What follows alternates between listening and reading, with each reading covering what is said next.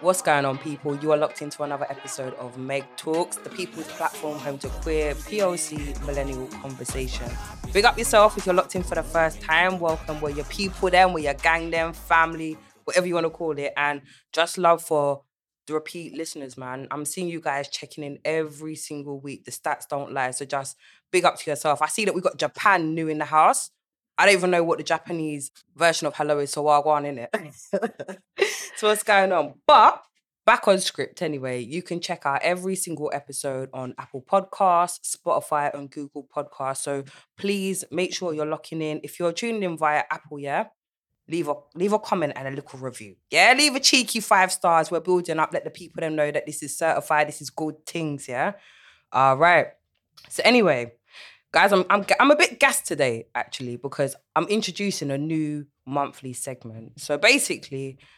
The last Friday of every month, we're going to be doing little world events. What's going on in social media? What's happening in world news and whatnot? And we're going to do a big recap over the whole the whole month, basically. But I'm here with my homie Leisha. yeah, you remember her from last time. Yeah, we were doing up relationship conversations, all of that stuff. Yeah, so Leisha's gonna be the co-host once a month, helping me to bring you guys the best of what's going on in the world. Yeah, Leish, tell the people in Wagwan.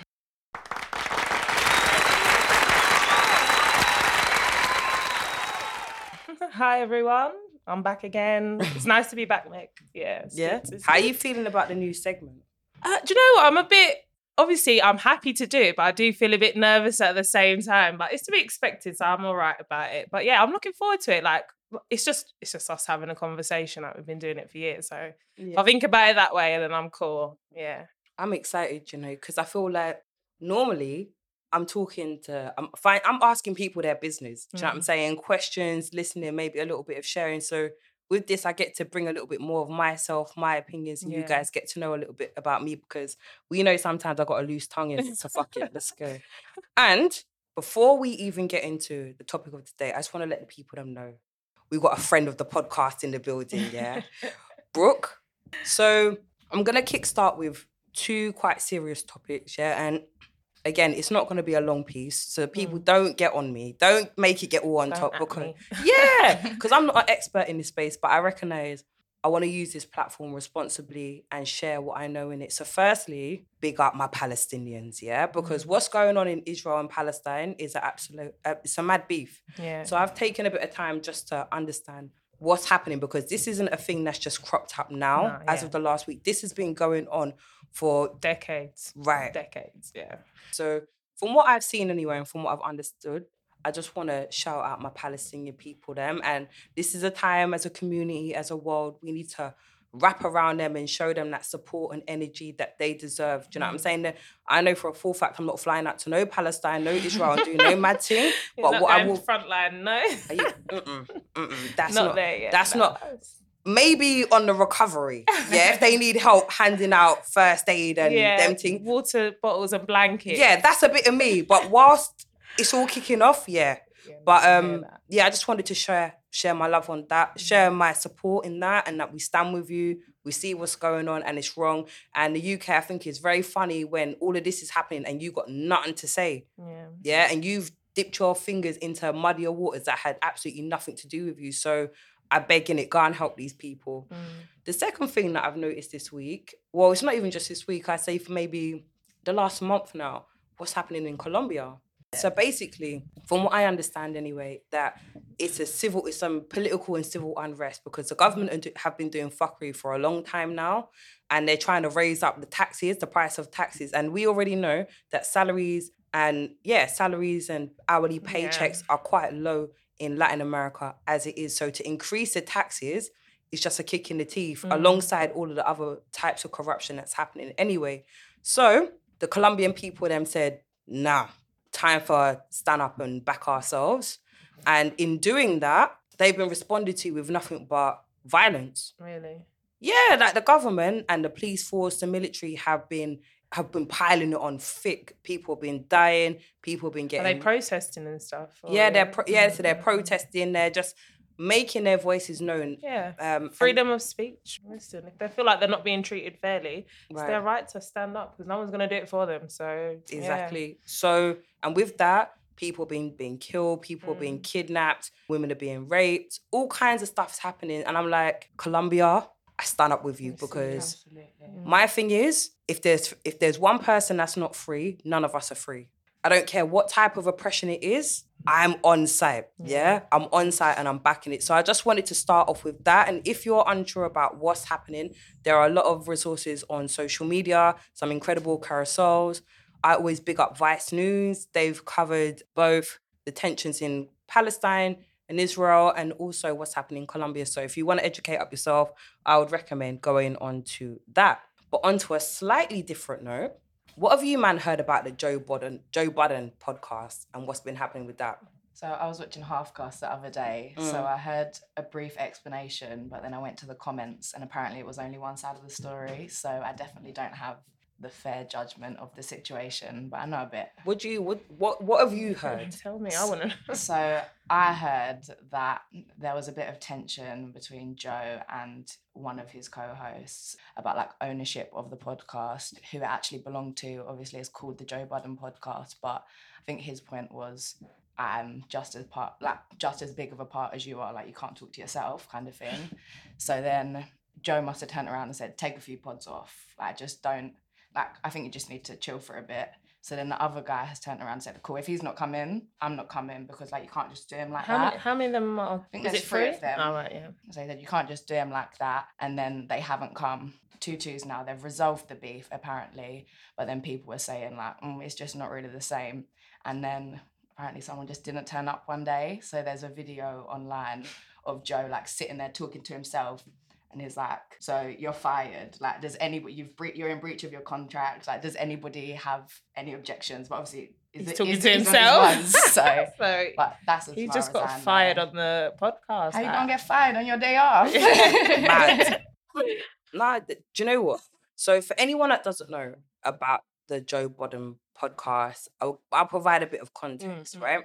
So Joe Budden was formerly a rapper. I remember him Back the fro- day. yeah, from like Method Man, Red. Man, Joe Budden. Like it, he was a he was a big hip hop artist. I wouldn't say he was the biggest and Nah, his thing popped, but but he had a big enough name behind him and he made some For good sure. music. Mm. Right. I've known Joe Budden to be slightly problematic. He's one of those extrovert characters that are just what they say sometimes is a bit off the wall. Do you know what I'm saying? And his approach, his communication approach, like he rants and Okay. he will be on a whole tangent for like 20 minutes straight, kind of thing. And you see that on the podcast. So anyway, he's got a podcast um, and he owns, I think it's a network called the Joe Budden Network. So the podcast sits within this network, right?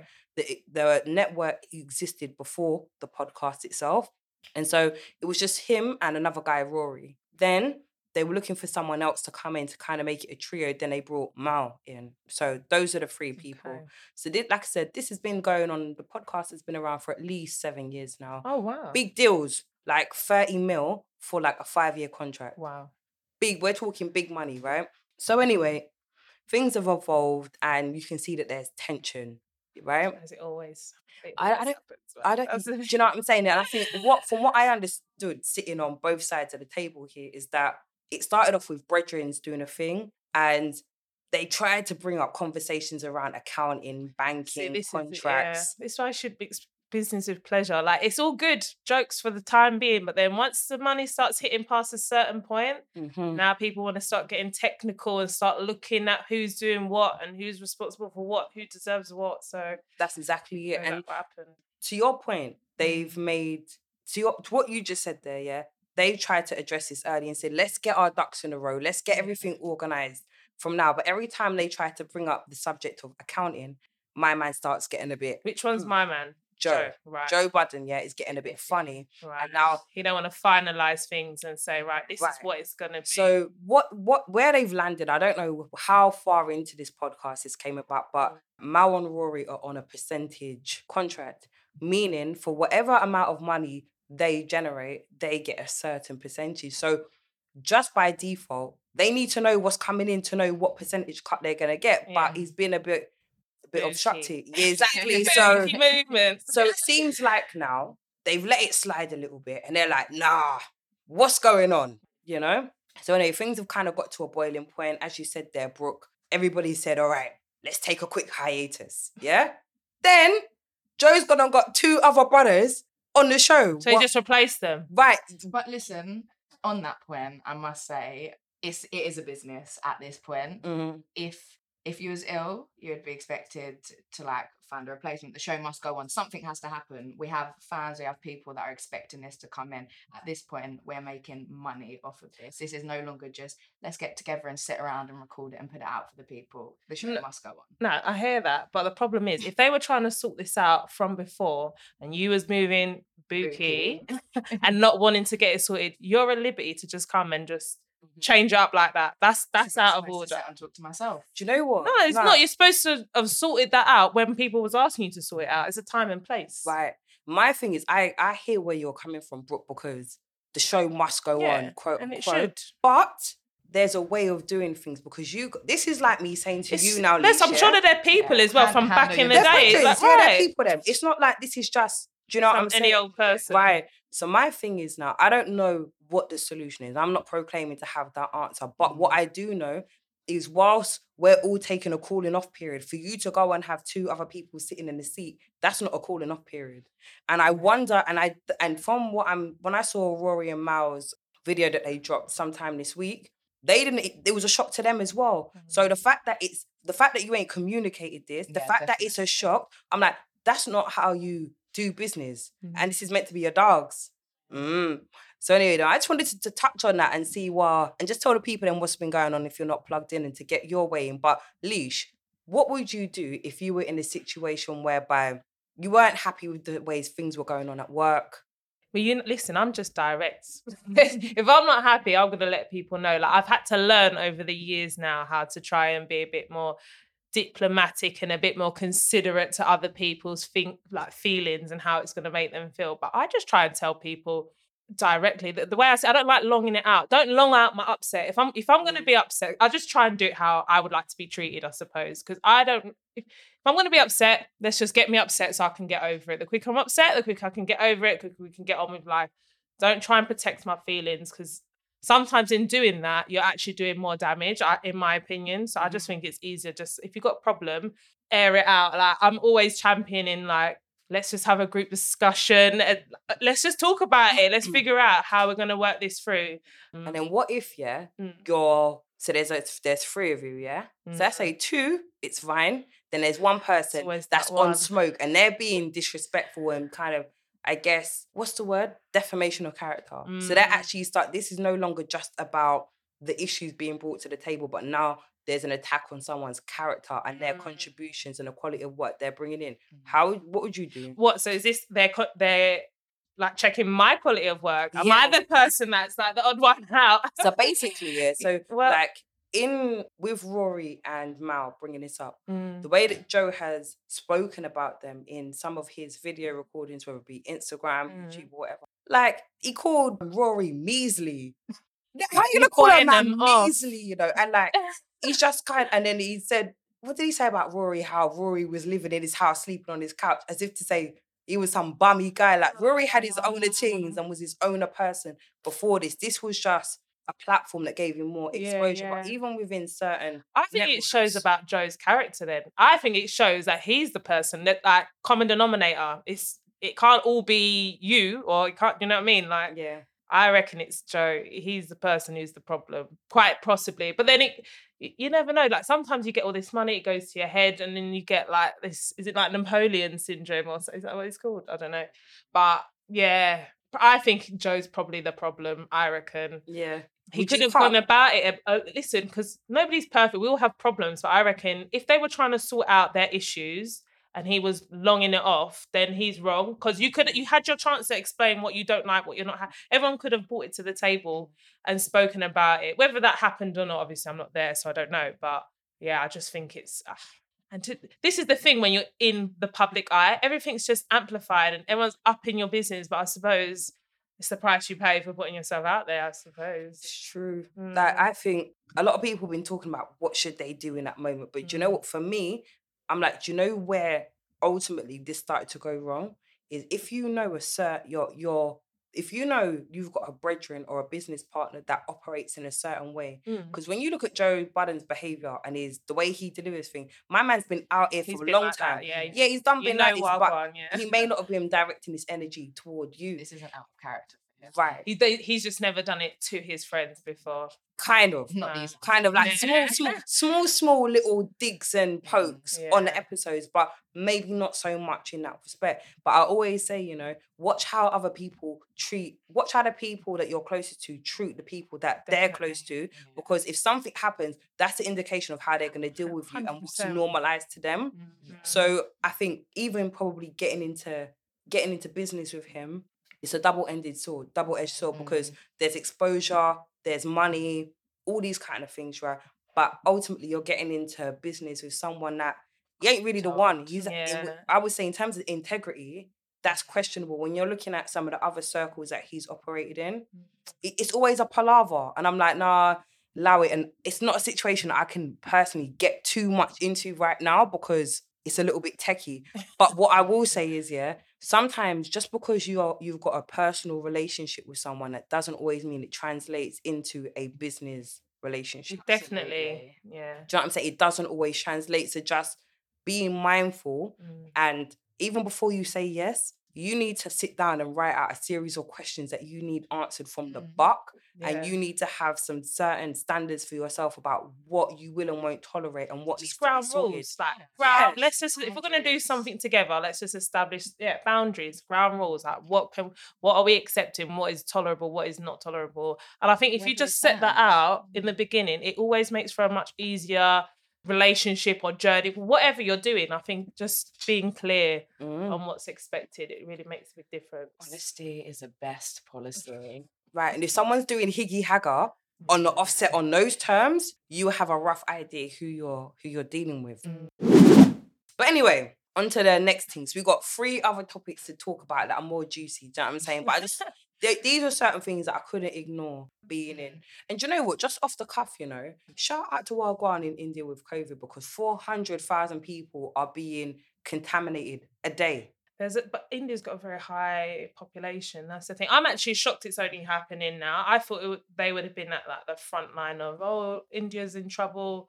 So mm. I'm I'm kind of shocked at the delay. Do you know what it was? Apparently, yeah, they were on they were on job. So like the way that they were dealing with it and everything, because they had proper lockdown curfew, like their pro- Was that I think that was the country I saw like the police beating the citizens to get Right. in their yard. I'm Right. sure this weren't no lo- this weren't no They were UK lo- this weren't a UK lockdown thing. They were proper handling business. Mm. So they were like a great example of how to manage it in a high density Mm, right where poverty is an issue right but they had like three big events so there was like some political rally there was a, um, a hindu festival and i can't remember what the other one was but for the political rally 80000 people turned up. And that's what caused the boom of this Mm. virus because they've had three big events in very close proximity where transmission can be is transmission a word? Yeah transmission yeah can be rampant Yeah. and now their place is is peak. So i just wanted to also just spend a few moments on that because you know that's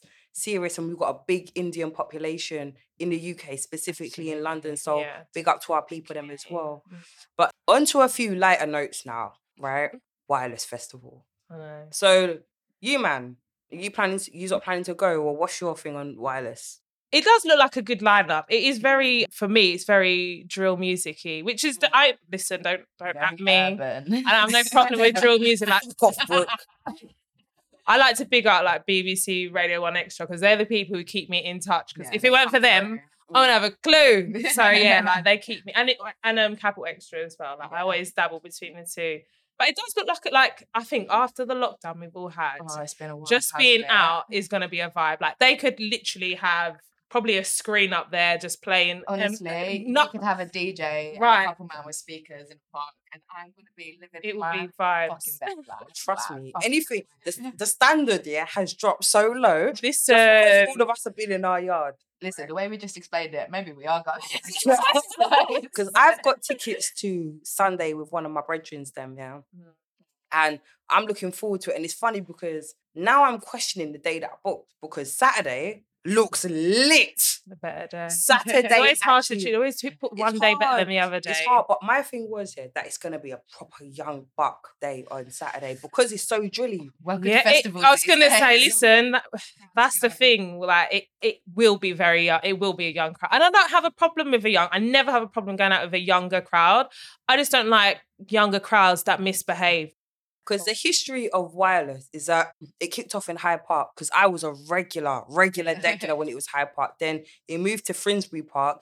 And if you don't remember how, I've to how I I remember how the the the The what do you call it? walk. There was like a particular like a partition that kind of they have a partition all the way around. Like not a partition. So what do you call it? Like fences. Oh, they right, ring okay. fence, yeah. So they have parameters, right? So one piece of the parameter got torn down.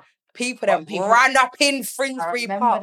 And there's no way, there's no way that you can have a situation where all of these big artists and vibes are gone and people are gonna, this is happening in their ends and they're gonna be at home. That can't run. So The, the phone got called. He said, "You man, we're oh rolling. I don't got tickets. We're rolling." you man, we're going wireless, you know. We got tickets. No, no, no, no, no, don't worry about. We're We're going. we're- So you know it's on our doorstep. Right. So now this year it's in off Crystal Palace, Park. yeah. So people that know me, I might time this because I've never had a festival so close to my yard, yeah. Yeah. And I'm talking about this is what not even 20 minutes away. So I'm hitting up Sunday. I'm thinking maybe Saturday, not sure. But Mm. there are a couple of key points here before we even digress around what's happening here. And my first thing is is I count I counted 41 male artists and five female artists, including the host, Yinka. That's like this. That's disproportionate, isn't it? That's That's very disproportionate. They could have evened it out a bit, really and truly. And the female landscape at the moment is popping. Like Yeah, women there's are doing it at the minute. Like not that we don't always, but women in music right No, now. yeah. It's a, it's it's, a, it's a good time for women, For I real. think. I think I think definitely since during lockdown, right? I feel like the visibility on female UK artists has heightened. Um, there's been a lot more. Even if we speak very frontline, there's been more female beefs. So Ivorian Doll beefing Lady Leshurr, who absolutely bodied it. What? And then you got No Lay jumping in the thing. And then listen, Bear, there's Bear. That showed me already, Rod, the female rap scene coming, coming. peak. It is peak. The gal them are out here in full force here. So when I saw a measly five gal them on on the list, I was pissed. I was thinking, Mm. wireless, And you keep doing this across all of the days. three days. Nah, that is rude. Listen, wireless. I'm talking to you right now. You keep doing this. You keep doing this year after year after. The one time that I give you a blight when Rihanna come up, or oh, was that Lovebox? No, I think that was wireless when Jay Z came out and. Rihanna just ran up and nearly mashed up the whole place. But anyway, I want to like yeah. So basically, guys, yeah, part of the preparation for this podcast is we both wrote lists of which female artists that we think that should have been making the cut. At least, man. You go first. Like I had a few, but you see, like obviously, like I said, this year feels quite drilly, drill music. Mm-hmm. I'm a little bit more R and B, a bit more this. I feel like there's been like a new wave of like Afrocentric neo soul type vibes coming out, and I'm really enjoying it. Like I, I yeah, I really enjoy it. So who was on my list? I, I like SZA, Jorja Smith as well. Mm-hmm. Ella Mai was on my list. This isn't you said about Miss Dynamite as well. When we were talking Yeah, about it, yeah, I was like, that would have been a vibe. Who else is on my list? Because I didn't bring Something green tea. Oh yeah, Green, Green Tea Tea Peng. Peng. I just love her music. That's What kind of vibe is she? Because I never listened Just to her. music. vibes. she's ah I would say alternative. Yeah, it's definitely. If you go in like Apple Music, it would it may if you possibly be. being high and then comparing that to music, that's Right. what it sounds like. and Wave. It sounds. It's a it sounds wave, funny, that's but it it. is. It's it's wavy. It's good vibes. She's Mm. chill. yeah. I feel. Do you know what? On this Miss Dynamite flex though, Mm. I've seen Miss Dynamite at at least at least three I've- festivals. I've yeah. I don't think I've seen her. What festival have you been seeing? Because last Megan's about, you know. Yeah, yeah. Listen, she's there. I'll she's quietly there. dip out. I'll there. quietly dip out. Yeah. I've seen Miss Dynamite at three festivals and she bodies it every time and they always put her She's yeah inside. you I know, don't think she inside the gets the credit she deserves. Really, Yeah, like she's, in she's terms never main stage. female Yeah. talent from back then, like she. Yeah, it's true. But I would like to see Miss Dynamite do a little flex now Yeah, and see what she can do because she's so she's such a wordsmith. She's She got flow. talented, yeah. She's she can rhyme over mad beats like Mm. um like they've all got like a, a bashment dance all kind of vibe. She can do the garage thing. She can do the rap thing. Like she's cold. Yeah. And like I said, she they always put her inside. You know, you have like main stages that are outside, then you have inside the tent. Mm, mm. She's always inside the tent, yeah, and it's hard. carnage. what? Can imagine. So-. My list there that I've created is based upon the different zones that you have and the different stages. Yeah. You're so really like visioning this. Yeah, yeah, yeah. I thought about into this. Yeah. Yeah, so you've kind of like got. it. I'm thinking you kind of got the rap, drill, UK thing. Mm, mm, Then there should be a little bit of R and B, Yeah. maybe a little bit of soul. Yeah. and they that might be even like in the afternoon when everything's She's warming up. timelines. Yeah, yeah, yeah. So this is like the, this is between the twelve and four slot. The Yeah. Meg Talks Festival coming soon. Hey, listen, don't play. You know, Don't put things out there. like that. She'll unknown take you tea. up on it. Comment on the Listen, beat. Listen, Listen, my Get team would be universe. bad. But anyway, all right. So we've got Amalu. Amalu's cold to me. she's hard. I I am DDB. yes. She's Yeah, she could she could hold it up in the festival with her energy. Uh, Miss Banks, fire. Stefflon Don, really done seeing what she no girl She's can't tell me about my mother. 16 shots, but girl longer than a lad. Oi, don't gas me, please. Anyway, yeah. Summer Walker. I love her so much. Can we just take a minute? Go Like, she is so incredible. Everything she does, she looks fire. She sounds Mhm. fire. Put her on anything. Like the voice, just it transcends my body. What's the It's song that she's got that's that she dropped with a UK artist quite recently and it's over a Fugees. It's either Fugees or a Lauren Hilby. Oh, oh God, flip. We're not going to Oh, remember it on the when- spot now, but I know what you're talking There's a song you know is but listen, big up Summer Walker. my Then phone's actually off. I would, find it. So- Then- Shaybo. yes, yeah. fire. What if none of you don't, don't know about Shaybo's catalog? I want you to start with her Daily Duppy. Yeah, that was probably like late last year. Mm. I want you to, to go listen. She goes hard. She is, yeah. Jesus crispy. Then I've got Miss Dynamite. Really said enough. Mm. Koffee. Koffee's Sick. hard. Such good vibes. Blessings are Pamela. Yes, summer it's a vibe. sun Yeah. Oh, I do Yeah. like her. And she's yeah, and she's hard. tomboyish as well, repping it hard. Yeah. Yeah, yeah. Bring bring her out. Lila Iké. Yeah, I Another like Jamaican- Her. I like her lyrics, man. Yeah. Vibes. Vibe. Um, And she can do the she can do so much. She'd So do good at wireless festival. Can you imagine that? I, I hear what you're saying about your little stage areas. Yeah, yeah. So you have your genre, your drill, your R and B. Yeah. You have a little like reggae bashment Yes, area. Yeah. Then imagine this. Yeah. Imagine this now, yeah. Lila Iké, Koffee, and David Rodigan on one stage. I stop dead. You would have to wheel me out on a bed at this point. would be me. Give me two magnets. Lord, take And. I want and I want smoke. If I die right now, I'm good. Listen, Oh. yeah, let the people them know I was happy. the last couple people I've got on them, SZA. Yeah. You know, I think she I could like do a little her thing. music, yeah. I'm not gonna lie, her, SZA and her, I don't Very actually listen- similar. I, I don't listen to their content that much, but I know of what they do. I know their I know their content and they're Mm, cold. mm, mm, So I mm. think they could have contributed something there. Definitely. Jorja Smith, Yeah. don't you know when you hear the sirens coming? Hey, hey, what? So fun. And she's got that Tune. with who was it now? Oh, I'm the worst. No, no, no. It's a Jamaican artist. I want to say Burna. maybe Popcaan. Might have been Popcaan. Sorry, can we just pause? You did say you said Jamaican artist, and I said burner. So I just want to let everybody that's listening know mm. that it was just my tongue. Let it know. Let, let it be my known. brain. Let I'm- be known. It was better Brooke that said that. It was me that said it, but I do take it back. Yeah, you need to. I'm looking. I'm I'm going on Spotify now. Yeah, Yeah, to yeah. see if I can find what this tune is because, nah. So who are the five females that are on the lineup? Who who did make it? Who are the chosen ones? Oh yeah, and by the way, yeah, quickly, Mm. Ella Mai. I mean, Ella Mai is not really. She's good, just not my cup of tea. Yeah, no, no, no. Just I, I enjoy her music, but I don't think it would necessarily be right for her She's- to be like she's got a headlining at few wireless. Like it's not, it's not like a party vibe. And I reckon people gonna want to party. Like, Yeah, they're not yeah, gonna want to be getting all in their feelings like that. You Yeah, know what I mean? what? And I did think these are three, four people with a question mark. Now, I want you listeners to let me know what you think on this. Yeah. Now, Ray BLK. Ray BLK's doing the circuit. She's cold. Mm. Do you know what I'm saying? Like, I kind of see Ray BLK similar to Miss Banks. In my mind, they kind of on the same thing. Mm. Neo. Neo has got some absolute bangers, you know. And I think she could have done a little lunchtime slot. I love the timeline. Yeah, these times when you know when you're eating snacks. yeah, it's time. Yeah, level up. Nole. Nole as a, if you don't know, female MC. Yeah.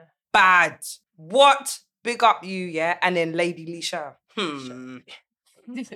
So are any- those the people that are actually No. booked in or No, no? no, no. They're These not, are- are they? why- were they your question mark? These were my. I don't. Do you know what? I don't know why they were my question mark. That. they could have all been there if you asked me. But have any of you seen Lady Leshurr's comeback to Ivorian Doll DIV? All right, cool. Did she really This- call her a div though? Yes. Listen, Hush the noise. listen. All right, next, I want you guys. Right, this is what we're doing. I want you guys both to listen, and I want you to both to uh, record your reaction to it, Hmm. and then let me. I because I want to see what you sort of Yeah, think in it. we can do that. On for it? you. Yeah, yeah, yeah. Cool. Let's six six six six. And if it's lit, guys, I might just post it on the IG so you lot see it too, man. So that was my thing anyway. That I just think it's unbalanced. It's really unbalanced, and we've got the female talent here, so it's un it's unnecessary. But you were asking like who's gonna be on the um lineup. Mm. So I've, I haven't read everybody, but the people that I think are the biggest names on there: Digga D, Mm. Unknown T, M1llionz, Darkoo. You're my kryptonite. Th- that that's my that one's special for me, innit? Gang them. We got Central Cee, Nines, Mm. Tion Wayne, Abra Cadabra, Chip, Headie One, M Huncho, Potter Payper, Skepta, Future, and Rick Ross. Mm. Mad. It is a it is a heavy lineup. It's a Mhm. shame it's not a bit more, you know, evenly distributed. But listen, it's still gonna be a good time, I reckon. Out of any of like, are there any people that you like on there? Because like one thing, yeah, that I'm thinking, you see, Chip, Chip's had a phenomenal year. Yeah. Yeah.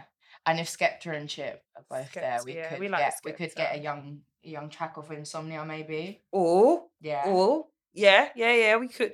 That this takes us nicely onto like potential big moments, Yeah. right? Mm. So, Abra- Ab- bearing in mind we've been on lockdown, yeah. There's been bangers that have released that That's no way. never been That nobody Yeah. knows about. Yeah. Listen, they could all just get on the stage together, like Mhm. really and truly. Ooh, Just could do you like imagine? listen, they do like a big old little, I don't know, maybe before we know they had that like lined up for the grand finale. Could you all I'm saying is I think RD is gonna be there somewhere. Like Who's that? Is it from You D Block? no, he's Oh. like that little oh, I don't even want to see. Yeah, do you know what? Don't get it. Have you seen the state of her body? Oh, yeah, yeah, yeah, yeah, yeah, With a geezer. With the um, with the Burberry scarf. yeah, the little My bright guy. Like he, Yeah. he's gonna be there. He, you will see his face at wireless. yeah, thrown out there. Probably be He, do you know? I'm sorry. He. Do you know what? If we just start from that, use that as a point. I reckon them. Tion Wayne's gonna bring out Russ.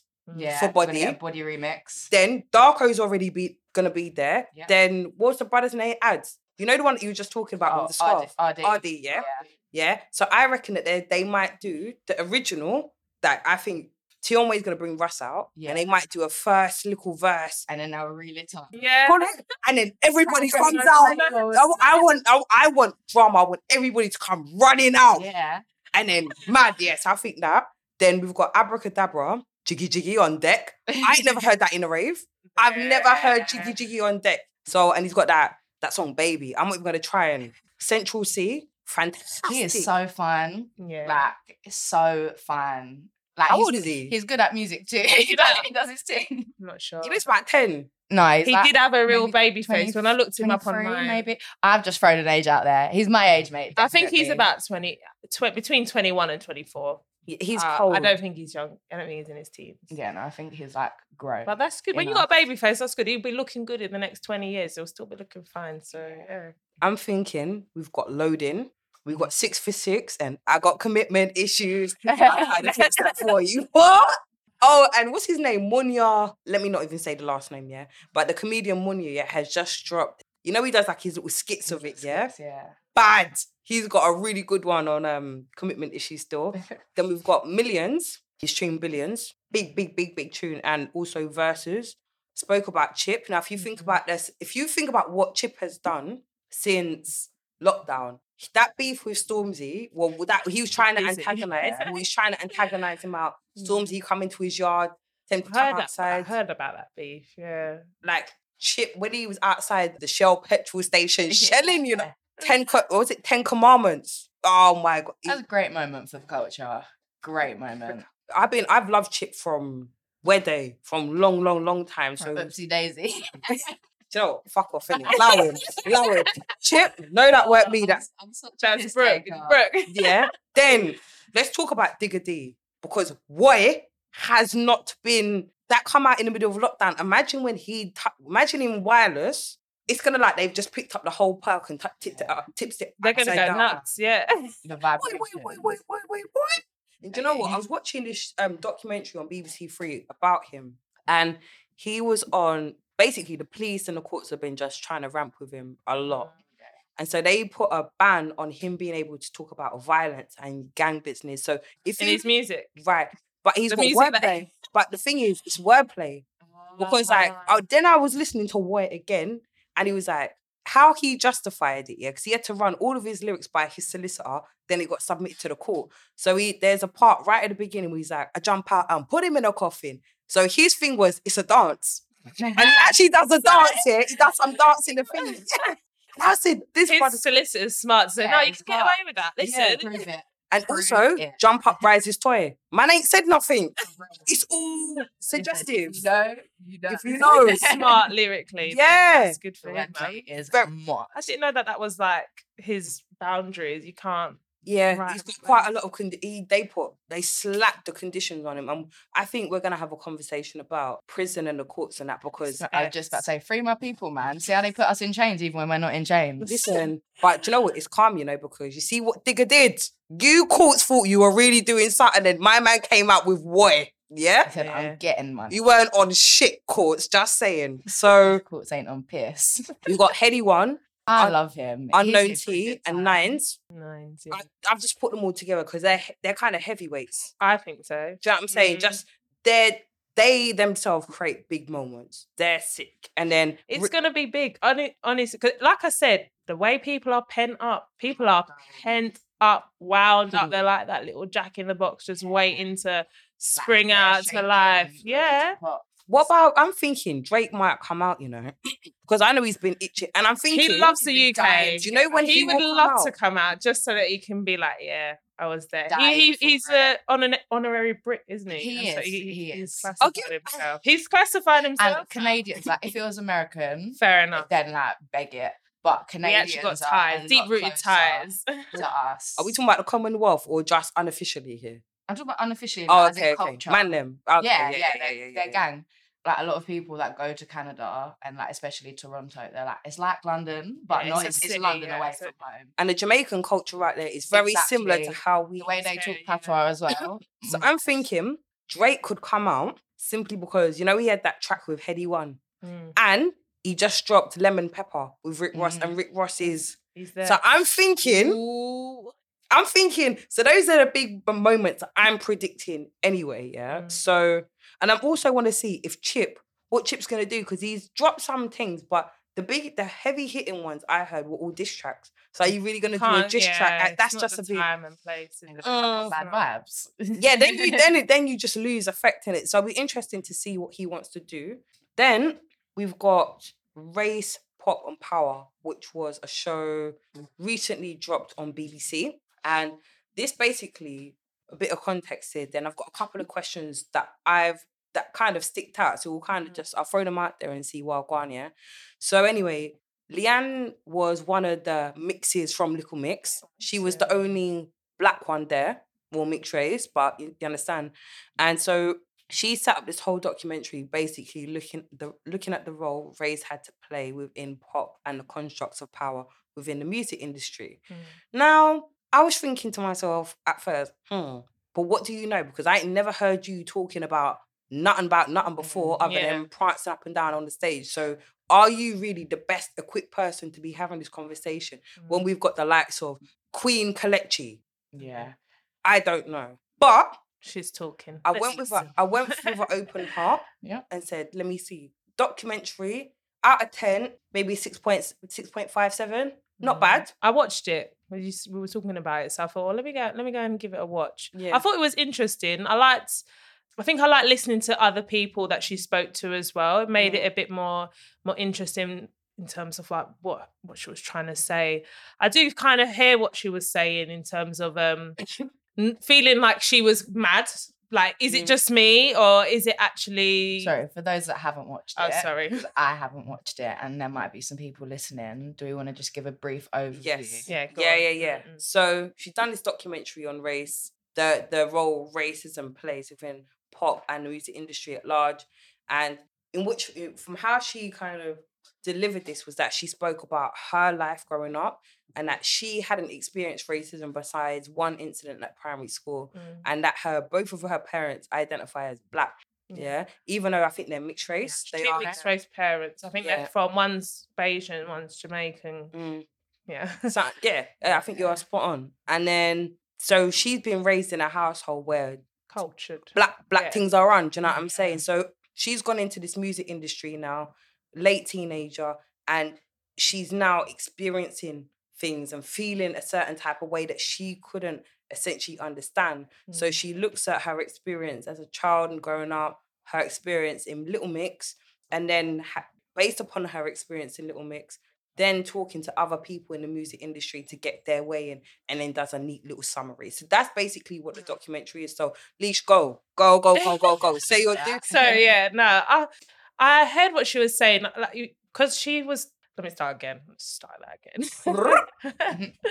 Where she um she identifies as black, because she is a lighter skinned complexion. It, they touch on like colorism and like the, the caste system that actually happens within the black community. Mm. So she was saying how like online, she even though she was trying to, you know, when the whole George George Floyd Yes. thing came around and it was Black Lives Matter, she started taking a real interest and made it her duty to educate herself, so to speak. So she felt that she was getting some kind of stick from people saying, "Oh, well, you know, you're just." A light skinned girl prancing around in your knickers type. I think was Mhm. one of the comments that she had. And obviously, it was a bit disheartening for her because she's trying to go on this journey, not just for herself. She wants to try and change things going forward because it is, in order for race to like, ra- the racist situation that happens in Britain or even worldwide, it's something that until we start constantly talking about it and ramming it down people's throats and challenging those little microaggressions and other little unconscious biases that happen that people are not always aware of, nothing will actually change. So, despite what certain things she was, I can understand. I don't know. Some you, you could look at me. Some people will say, "Oh, you're dark skinned." Some people say you're you're lighter skinned. It's it, it's neither by the by. Like everyone experiences those kind of little racisms that you have to kind of brush off and learn to live with.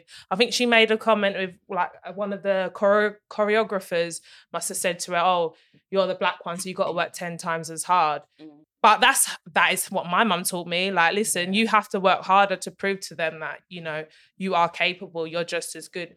But for people who are, you know, white privileged, so to speak, it's they're none the wiser. So I think in order for us to make change, it's about bridging that gap so that it's not alien and documentaries like what she's put on. It's out there so that other people can go and watch it and try and educate themselves. And it's just a starting point. There's going to be parts of it that people don't agree with, or they think, oh, you're just just making noise for nothing. You're just trying to be in the limelight. But I still think it's good. Like no such thing as bad bad publicity, so to speak. Mm-hmm. I'm on a similar vibe to you Mm. on this because I feel like this documentary was more for the non POC, people of color community, Mm, and it's more informative for other people to kind of understand. Yeah. Because I'm like, as a black person, I'm like, okay, it didn't make me feel any type of way. Like I haven't learned anything. I haven't. I didn't feel good because I'm seeing a show on it, kind of Mm. thing. Because I almost feel like reliving trauma in these conversations. There's a fine balance between it. mm, But I will never discredit it because I feel like it's informative for people that sit outside of the realms of experiencing Yeah. racism mm. and getting them to really understand what it looks and feels like. And she was able to speak to like the nuance. And I feel like the insidious nature of racism is that it's a shapeshifter and it lives on the thresholds of nuance. Yeah. It's the things that you can't Pinpoint. describe or say specifically. It's the energy in which someone does something. So a prime example, right? I was during lockdown, I was in actually it was this year. It was 20, 20 Lockdown 3.0. Mate, let it be known, it was 2021. I was in Lidl, my local Lidl's, waiting outside now, doing up the queuing system. The queue weren't that that wasn't that mad. So I'm minding my own business, listening to my little podcasts in my headphones and whatnot, enjoying myself. Then I see these two guys standing a bit too close. So I thought, do you know what? I've got myself covered up. I'm just gonna let it slide because it's not every day. And I know what I know it can look mad if I start batting people up in the line outside Lidl's. It's just gonna make me look like look bad. And I thought I don't really want this energy right now. I just want to do my thing. So anyway, the people in front of me had moved. So I've shifted forward and wanted to see what these people are on. Again, it's like they wanted to sit inside my jumper with me. Something. So I said, all right, guys, guys, guys, come on. Back up. You know, can I have a little space, please? That's how I've framed it. Can I have a bit of space, please? Yeah. So I'm making it even seem like it's a me thing at this point when this is a Mhm. global thing. Anyway, Global pandemic. you know. So then my man starts running up his mouth and kicks a dirty face mask at me.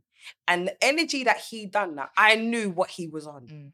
I knew what he was on. Now, if I said to someone, this brother kicked a face mask at me outside Lidl's, it doesn't Yeah. capture it. But I It knew makes you sound bad, but we know. right, I knew what he was on and the way that his energy was. So I started making a scene. I was like, "Don't you dare throw a fa- kick a face mask at me! Stand back! Stand!" back."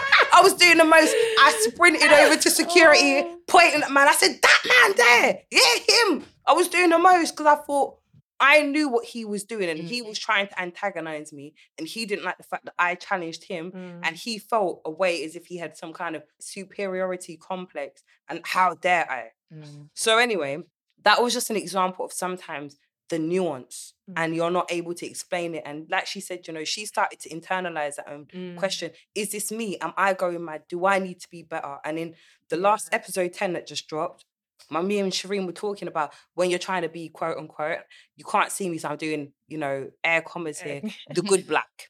Right. And so when you start, she started to try and do her being a good black, trying to do more, trying to be better, mm-hmm, trying to do all these things. And it's never enough because ultimately it's not a you problem. yeah. And she also spoke a bit around how they used her image to what used her image, well, her race to create an image of being edgy and cool and Yeah. black. When that's She's not just who a she is. token black. The to- the token black tokenism, isn't it? Mhm. really? hmm So those were some of the things that stood out. But I also, like you, love the fact that she had this discussion circle with Mm. other influential people in the music industry. Who did she? Who was Uh, and Alexandra Burke. Yeah, Is it Keisha from the Sugababes? Keisha. Bear Keisha. sorry, sorry.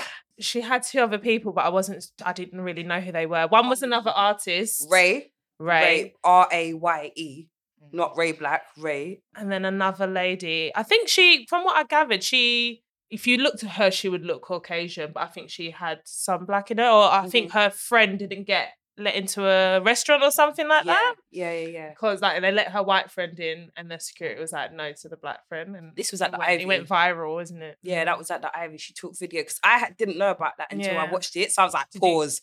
Let go, me go go to- do your research. Let me find out. I should have done that. I, So- I- racist restaurant. But I wanted to know, like, sometimes I, I I rate what she did. Don't get me wrong. Yeah. Hella But I, Mark, but I really wish I feel like we need to have a global script here of what happens in these situations Mm. because there needed to be some clarity. Okay, so why is it? I, and don't ask these questions and let these people come with some bullshit rebuttal Yeah. or or deflect.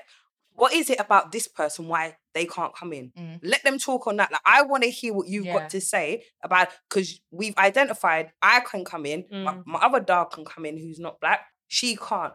I, I want to know what is it about this person They will find every up other and find out reason. The shoes or the dress or the hair, so I can find somebody inside and prove to you you're a racist. Right, That's what it's like. But this, but I think it's letting them talk their way into a hole, Of course. so people can hear the giving them enough rope ridiculousness. just to hang Right, themselves, isn't it? You know, so that was good. Yeah, Neo, that was the other person. Oh right, yeah, Neo. yeah. and my boo. You can always call me Neo. So anyway, yeah. but it was good to hear the conversations around that. But before I jump in, man, were there any kind of key takeaways that you that some of the stories that they shared? Like, what did you take from the conversation? I'm a bit uh, when Alex because Alexandra Burke made a comment to say that I think her one of the agencies actually or organizations or something they they basically told her oh well we've already got a black person so Mm.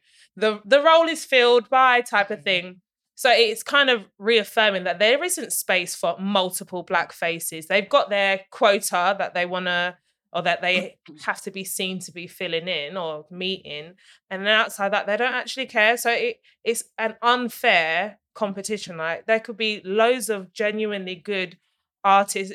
Let's fa- we know about the was it intersectionality. Mhm. It's hard enough being like a female in the industry. So it just goes to show if you're a black female in the industry, you've got it. It's not even twice. Like I'm sure the maths work out even less in your favor. So it's even worse for someone of color and a female to try and make it into the industry. I think she said about that she was advised she should bleach her skin. Yeah. She couldn't wear things a certain way. Like it just I think that we as a race for black people in order for us to see see the type of change that we want to see we have to start being present at those tables or making space in our own way and platform Absolutely. in order for us to to I don't know to thrive as we can do as a as a people because waiting for these white people to do it for us Yeah, we can't just be it's not going to happen it's not because they're because you know why it's not that they don't want to give us the space they're completely unaware that there's an issue because they're getting on with their own life Because doing the their own thing. It they don't. They're not aware. Us. Like we literally live in a system that's built this way. So yeah us here trying to deal with the individual and trying to say, oh, like you're a racist, we have to deal with you.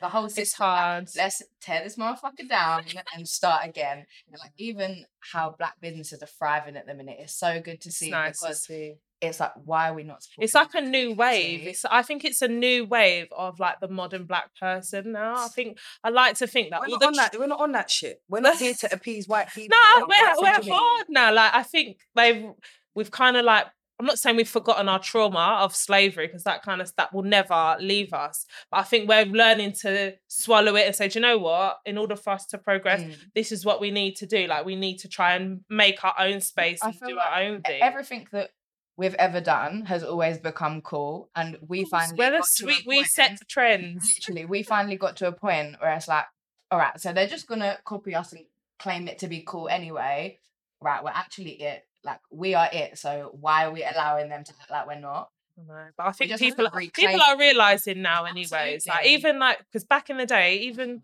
being like darker skins and like 4C hair, Mhm. people are reclaiming their their their heritage and their roots and their naturalness. Like, even in suppose. africa like obviously i'm not african but in when i was Back in, in the school, day, being african was like i know so many africans that used to lie and say well, I was jamaican it's changed It was a thing. completely now. African is cool these days. Do you know what I Mhm. mean? Like it's so nice that everybody's claiming their heritage and claiming their culture. Back in the day, I remember it was like Jamaican was the the lit thing, but I know now because my te- my sister's a teacher in a secondary school, and now it's like the Caribbean te- children get teased for being Mhm. Caribbean. They're like, "Go away with your jerk Yeah. chicken." Like, That's only because we Innit? like, You don't know. The Bun out the Caribbeans rice were and here yeah, like it's because jollof. Jollof's taken over. Listen, Jollof is lovely. So Yeah, I'm cool with that. Like, it definitely makes sense. We we were here first, so then when uh, that sounded really racist, but because obviously the Windrush happened and there was an abundance of us over here, our culture kind of got accepted by white people a little bit more, and it was already known. It was like, oh, this is just Jamaicans or Caribbeans. Mm. This just how they act. So then when there was like loads of African people that then came over, it was this whole new culture that people were a bit unsure. yeah, it's just the new. It's the new exactly, Do you new. know what I think? Do you know what I think that speaks to? We had time to. We influenced what certain. We influenced British culture at an early stage. So if you think about like skinheads, because people Yeah, always think yeah. like skinheads were racist. 80s Not to say that they're not. Not there is a fraction of skinheads that are racist. Yeah, Mm. but in ska music, there's an overlap of ska music and reggae music. If you don't know what ska music is, I beg you go and do your research, yeah. And you can see where reggae music influenced white Britain. Yeah. its very hard. and you had these white guys with their skinhead, with their little Harrington jacket, the rolled up jeans with the DM Well, like boots. Teddy Boys, isn't it? I think. Doing the most, what Mm. skanking hard to reggae beats. So I think that is what you were speaking to is that we've had early integration in that respect yeah. Absolutely. But what kind of com- coming back to this documentary now? What got me was Alexandra Burke being told that she must bleach her skin. Mm. I said, "Can you imagine at work? Can you imagine? Can you imagine at work? If someone has said to me, you have to bleach your skin, I don't know what my reaction might be because someone, someone might get kicked out. Yeah.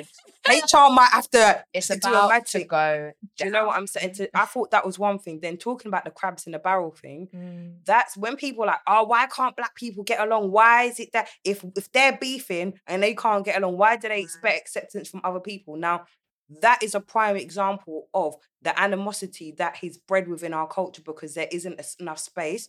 And I say that in Yeah. inverted commas again Yeah. for all of us. So it does create this crabs in a barrel mentality, Scenario. Yeah. which I think back in the day, when I remember, yeah, it was like if you had someone in a black interviewer, it's peak for you because they're gonna give you a harder time than the white person might. Mm. And I experienced that once in a workplace, and it wasn't directly with me, but it was one of my good dogs that I worked with.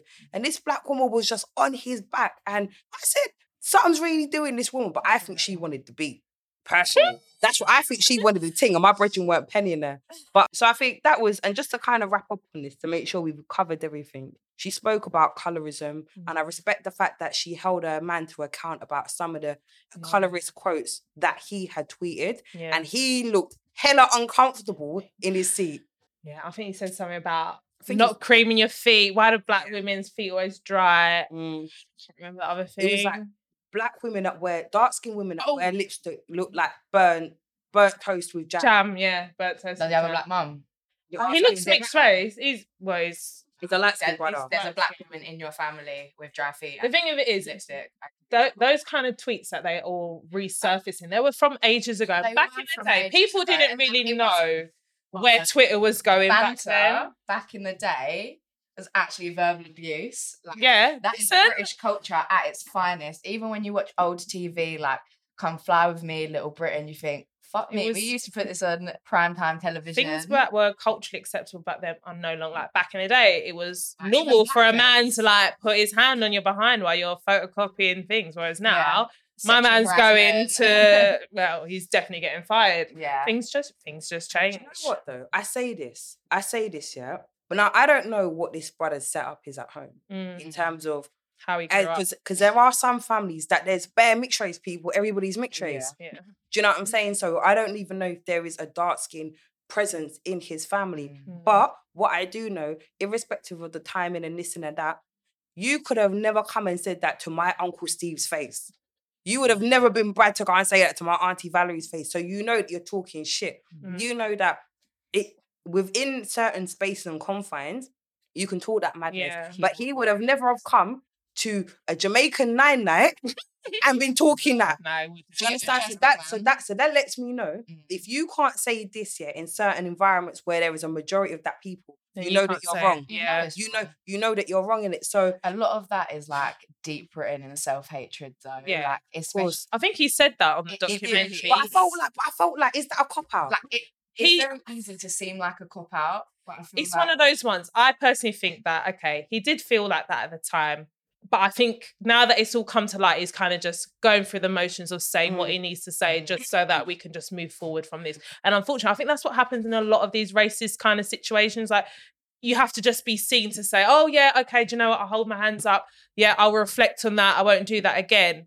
But in the reality, in the nitty gritty, is it actually changing? Is it actually actually has your mindset changed? Do you know what, guys? Yeah, I need to say something before I forget. Okay. So you know, I was talking about Jorja Smith. That song, yeah. Yeah.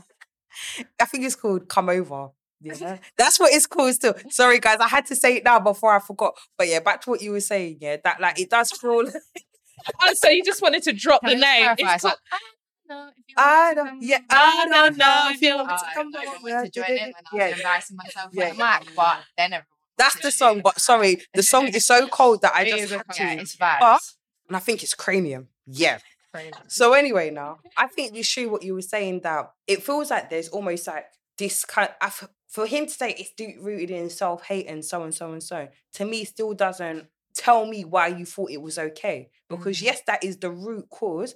But you thought it was socially acceptable. You thought you could get away with it. Was this actually your opinion at some time? Like you telling me that it's rooted in self hate doesn't tell me why you said that thing. Yeah. Do you know what I'm saying? So that's why I'm like, is that a cop out? I feel like it was because when you were saying it, you weren't aware that it was deep rooted in self hate. So what was your intention at, At that time? Mm. And that's what I wanted to hear, hear a little bit. But he was squirming in his seat, and I was here for it. Yeah. I was, thinking, and she was looking at him like, "Nigga, I don't know she you." was like. She was like, "So what? Are you, well, I'm mixed race. You're mixed race. Our baby could come out any shade. Like, what are you Mm-hmm. gonna do then? Are you gonna be saying that if our child comes out darker skin? Kind of. He just pretty much had nothing to say. Yeah, Yeah. he had nothing to say. But that's and that's and that's But But she held him out though. and that's She why. I know that he wasn't real in what he was saying Mm. Mm. because if that was the case, his reaction, if you're really down, would have been like, it don't matter Yeah. what color the baby is. Like, it's my baby. And the thing is, now I know the impact of what I've said and where I was going wrong. Yeah. It actually has educated me to ensure that I'm dealing with my child. That's why I said this brother ain't on Yeah, nothing, nah. man. You're talking crap. But something that I thought was quite interesting, yeah, and I was just thinking this is just atypical of corporate behavior Mm. when what's her name? Leigh-Anne said that she she went to Sony and said, like, all right, boom, I want to talk with the basically the top, Top dog. top. So the man, so it would have been like the MD or the CEO, whatever it might be, right? The person was like, nah, nah. I'll, you can speak She to the head of marketing. She wanted to talk to him because basically her argument was when she goes into work, so whether it's studio, a, a gig, or whatever, the people who are behind the scenes, as in makeup, lighting, uh, all the technical sides, nobody is of color. Like she's the only person there. So she wanted to speak to higher management to find out, well, why is it like that? Like, what can be done? where is the And they just fobbed her off. They they try to send the, like the token black woman from HR. Do you know what it was? Do you know what it was? No, it was the head of oh, marketing. Oh, head of marketing. the head of marketing. And I'm like, so you sent a, you sent, send it black the to deal with the only black. person in, in They the scraped organization. It. and I thought to myself, do you, know what, do you know what was wrong about that was this conversation doesn't need to happen amongst us because we already, We already know. know, but they think, but that's the thing. They think that that is the best solution. I'll send the black person in to go talk to the other black person about the Well- problems that they're having. They don't realize that I thought was you have to be put in that uncomfortable situation have as the higher up in order for change to happen. Like Right. people are too scared to start these kind of uncomfortable situations, and then they wanna were on a thing of, oh, if it's gonna be recorded, then I'm not on it. So Yeah. basically, they had to where it landed that I don't know who she spoke to, but she had a conversation with someone off camera, one of her, I call them colleagues, but co-singers. I don't know. One of the When bands. someone in the bandmates, yeah, one of yeah, the yeah. bandmates, and it was interesting. 'cause She was like, "I'm gonna leave this um this agency or this record label with this that," and I was thinking it'll be interested to see in in in that 18 months if you're still there because that's a big It's a bold step. When bold, coin- bold, bold, when there's coin. yeah.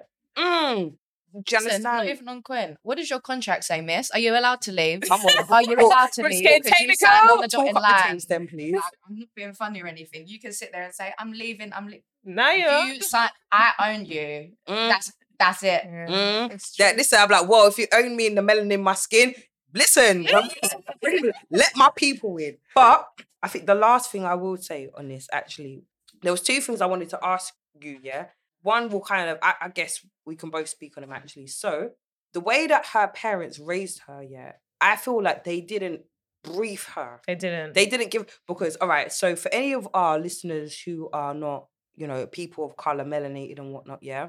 What happens is when we're growing up, and I mean early doors. So this conversation often happens before the age of ten, Yeah. right? Yeah, on on a sliding scale. As for some people, it might be from you hit school Yeah. when you're five and six. So you they they mm. There's get- different ways that you can get bring brought it in. multiple So, times in between the, I would say from the age of 10 you would have had that conversation as you said At in those least many in those many different forms right so what happens is we get a brief from our parents and from the wider community here that first and foremost when fuckery is happening don't go and follow your white brethren because you're the one that's going to get punished the hardest Mm. and you're going to be made the example of Mhm. Secondly, don't think that you can even be trying to do messing around and car and kiki because ultimately you're the one that's going to be sent out. You're going to Yeah. get detention, and also like teachers will remember you for being a troublemaker. So there's almost like a track record that one time you've caught an L, now they've labeled you to It's do the this. label that they give Then- you. There's also a thing of you need to work X amount harder Mm, than anyone else just to travel the same distance. yeah. So there are all these narratives that we're told. So by the time you're in school, you know what time it is already, Yeah. and you. Co- Mm. but I felt like she didn't get that brief because when, from what her parents were saying to her and how she was responding to things, I was like, "Wow, this feels like it's all very." I think they her." may have mollycoddled her a little too much. Like they didn't let her know the harsh reality of life. Not even to do with like a racial aspect. It's just in terms of like being prepared for the trauma of being a grown up and an mm-hmm. adult. I feel like yeah, I think that if- they would have let her know that listen, life's hard, even in terms of like the trolls and people saying not nice things to her. I think is she the youngest in her in her family? Maybe that's why. Because I, I do believe as well where you fall in terms of siblings kind of determines like your personality and ter- what Mm. what you can tolerate when you grow you up, can't. quote unquote, not seeing color though. Yeah, it's worse. from from a parent's. Obviously, I'm not a parent because I keep saying from these perspectives that I don't have. Mm. But from like a parent's perspective, growing up in a household that doesn't see color, it's definitely a lot more glamorized. It's a lot romantic. but the world don't live like However, that. you then get to an adult and you're like, what the fuck? The world's actually out to get me. Whereas we we are grow like when we grow up, we're taught that hey, listen, this is the way the world is. This Life's not fair. says that we are not the same as much as equality is what we should be fighting for and what we it would be an ideal situation. That's not what we have. We don't have equality and this is the way that we do get treated. Mm. and then it does mean that you kind of get stripped of your childhood a little bit faster You 'cause you have, do. you have to grow up and realize that innocent. yeah this shit this shit is not a joke. Like they're actually out to get you. The system is out to get you as It's not a person of color the the system is built to oppress you and if you don't understand that you then get to a point in your life where You can't figure out why you're you don't- always you don't losing. understand why you're always losing because that are the card they're the cards that we've been dealt and if you don't if you don't learn to play the game from early you're screwed like absolutely at least you've got like 'cause to be fair i mean my mum had the talk with me multiple times but Mm. by the time my ass was in reception year one my mum had let me know don't start your shit you know don't be going in that classroom and doing too much and again it's all age appropriate Yeah, so the way that the message is delivered is going to be It's the same message, age. but Yeah. just But- tweaked. but you kind of realize okay for example i can't remember a time when i didn't i wasn't aware about my blackness and the weight that that melanin holds in different environments i can't tell you when i didn't know that it's for as long as i've got memories you know Mm.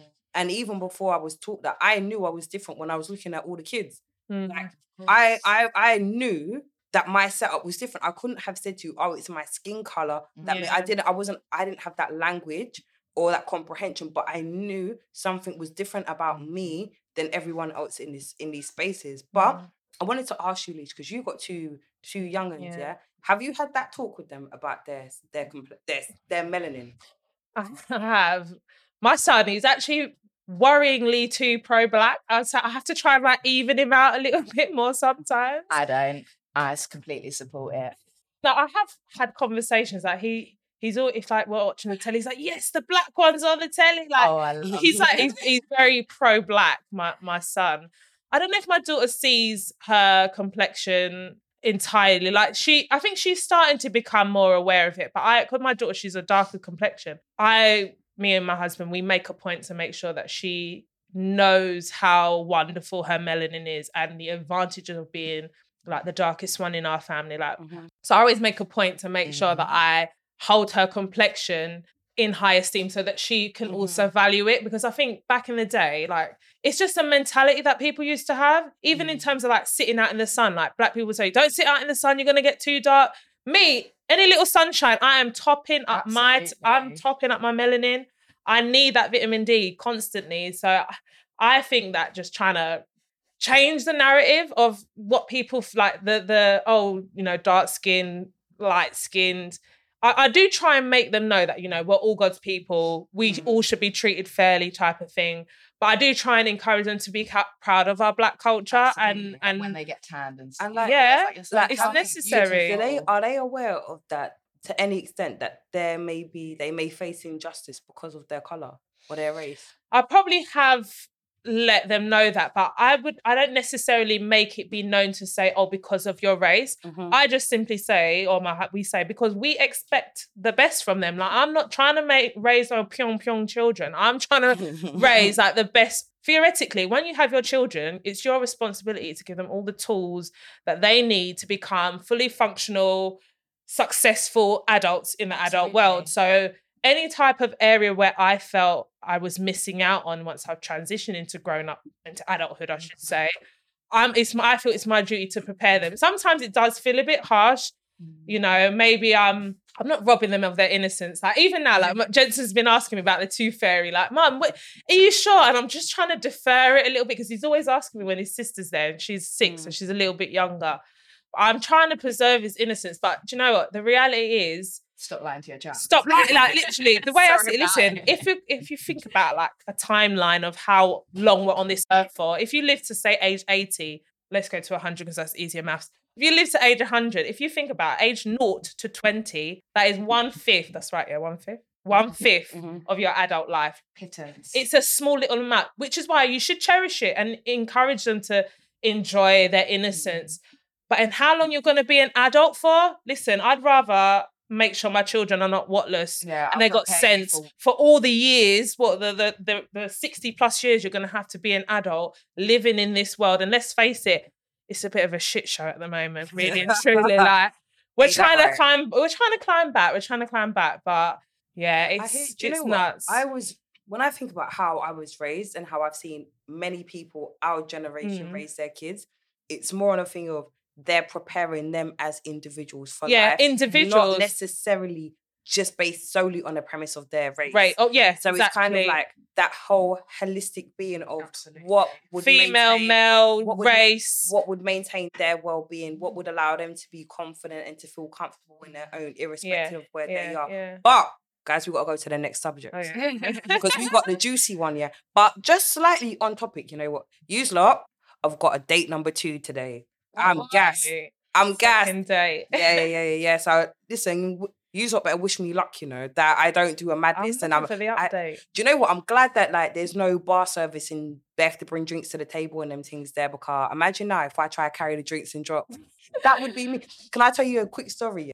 Believe on Valentine's Day, I went, I was on a link. So it was Valentine's Day. Can I- which, when was ago. this? A few years So ago. this was like a good, I don't know, eight, nine years ago. So it was a long time. Mm. So I was dating someone, we're in a little relationship, little cute thing, yeah. They come and link, we, we link up in central London around Charing Cross here. So our thing is that we're gonna go for like a romantic walk along the riverbank all the way toward like um Vauxhall. Right. So we're kind of going that way. Not that you guys can see that way. I can see that very that way. So anyway, now there's some stairs that you have to take on Westminster Bridge to actually get down to the riverfront. Mm. Backside, believe I dropped down the stairs. no, I'm standing there with my gal on one side, a balloon in one hand, flowers in the other one. Listen, I'm looking at the man of the damn hour right now, yeah? I don't know. And I'm in my work suit. When I say I dropped down the stairs and I had my two hands in the air with the two things, mm. trying not to mash up the flowers. And So I, rock up your body instead. when I say I rolled, I rolled, yeah, and I got up so quick, yeah, and I had like a hole in the knee of my trousers. Oh you tumbled. I dropped. tumbled. I took a drop like a ras, yeah. And then my knee was a mash up, killing me, yeah. Obviously, I'm having to do style up. She's like, babe, you. I got up. Uncle, When I say I oh. got up so quick, yeah, it was like it never happened. She's like, baby, you're right. I was like, yeah, yeah, cool. Walking. My fucking knees bleeding. But anyway, but yeah, wish me luck on my on my second date today Right, this person's gonna re- remain anonymous and faceless for a very long time. So, on to a topic of romance. So, I've been watching um Blue Therapy on Trend Central, a YouTube platform that hosts things like Backchat and the Zeze Millz Show. Mm, And I have to say that their content's good. Yeah. My first thing was, is how real is this? Is this entertainment value? Is it what I s- I've watched from one to four? Yeah, I watched one four, yeah. right? the longer I'm seeing it, the more I'm questioning it. But if I park that in itself and just take it for what it is, Mm-mm. I've got some things to say. so the so basically a bit of context is well no leash, you give the people them the context of what this So- is. It's basically couples therapy. There's two couples. One's called Paul. One's called what's her name? Paul and Chioma. Chioma. And then the other one's called Jamel and Deborah. And it's mm. like a lady, she's she's okay, so they both come into couples therapy for their own different reasons. And this lady's there to help. She says she's not there to answer questions because is it Paul? He's constantly putting it on her. I actually Paul, he's a bit of hard work, Paul. But yeah, so they're they've both decided to join couples therapy for different reasons. One of the couple have been together three years, I think. That's They live together. Yeah, they live together for the last and six months. they seem like very like a power couple. I feel Mhm, like Paul is very much image conscious of how his relationship seems, whereas Chioma she just kind of wants to Live move to life. yeah. I think she wants to start moving on to the next stage of their relationship. But I think she's feeling a bit. Well, I think she's just not happy with how, how things are running, really and truly. And I can't, I can't really blame her from what I was Mm. saying. And then the other couple, they've only been together for coming up to a year. There's a slight age gap. I think Deborah, she's 24 Mhm. and her partner is 27 or 28. This is I, one thing that stands out because he keeps on saying it. This is his fourth relationship. This is Deborah's first relationship. And he kind of keep, I don't think he's lording it over her. Feels like he's. But I, think- I think little I bit. think I he's ju- reducing her experience, invalidating her. Yeah, he is. He is. He's that. her off. And I think that's the problem because the reality of it is, you your first relationship often isn't a reflection of what relationships are like. With anything, the first time you get in a car in your driving lesson, like your driving lesson, isn't what it's like to drive a car once Mm, you've done yeah. that. Your first day of your job is nothing like what it's like in year three. The Yeah. people are moving mad. So I get his point, but I feel like he maybe is going in too hard. So let's just I think so. I feel like if you let's let's quickly just take it character by character, right? Yeah, okay. So Paul, in my opinion, yeah, he's he I feel like he's a very insecure man. 100%. And I I thought that at the beginning, but because of what has unfolded in episode four, that he's had Yeah. depression, he was overweight, all of these kind of things. I feel like he's very insecure and he projects a lot of his insecurities and the regiment that he puts on himself, he puts that on his partner. yeah. And I think he's very disrespectful he is. in the respect that the way that he speaks to um Chioma. But the way that he spoke to this um the therapist, I was like, uh, uh, excuse me, He this is- woman is not in your relationship, you know. So don't bring the standards that you have amongst your two and go and put this on this third party who's ultimately trying to help just you. so she's Yeah. being paid. Do you know what. I'm saying? And I feel like he, the last couple of things I would say is I think there are different ver- different degrees of maturity within us. So we have like our Mm, physical maturity. A lot of us, our bodies bodies are older than we are because of the things that we do. We have spiritual maturity, we have mental maturity, and then you have emotional maturity. And I feel Yeah. like His Paul's emotional low. maturity is so low, and he doesn't have the ability to express himself and act from a space of emotion Mm. in a way. It's like He's he does it very from safe. defensive.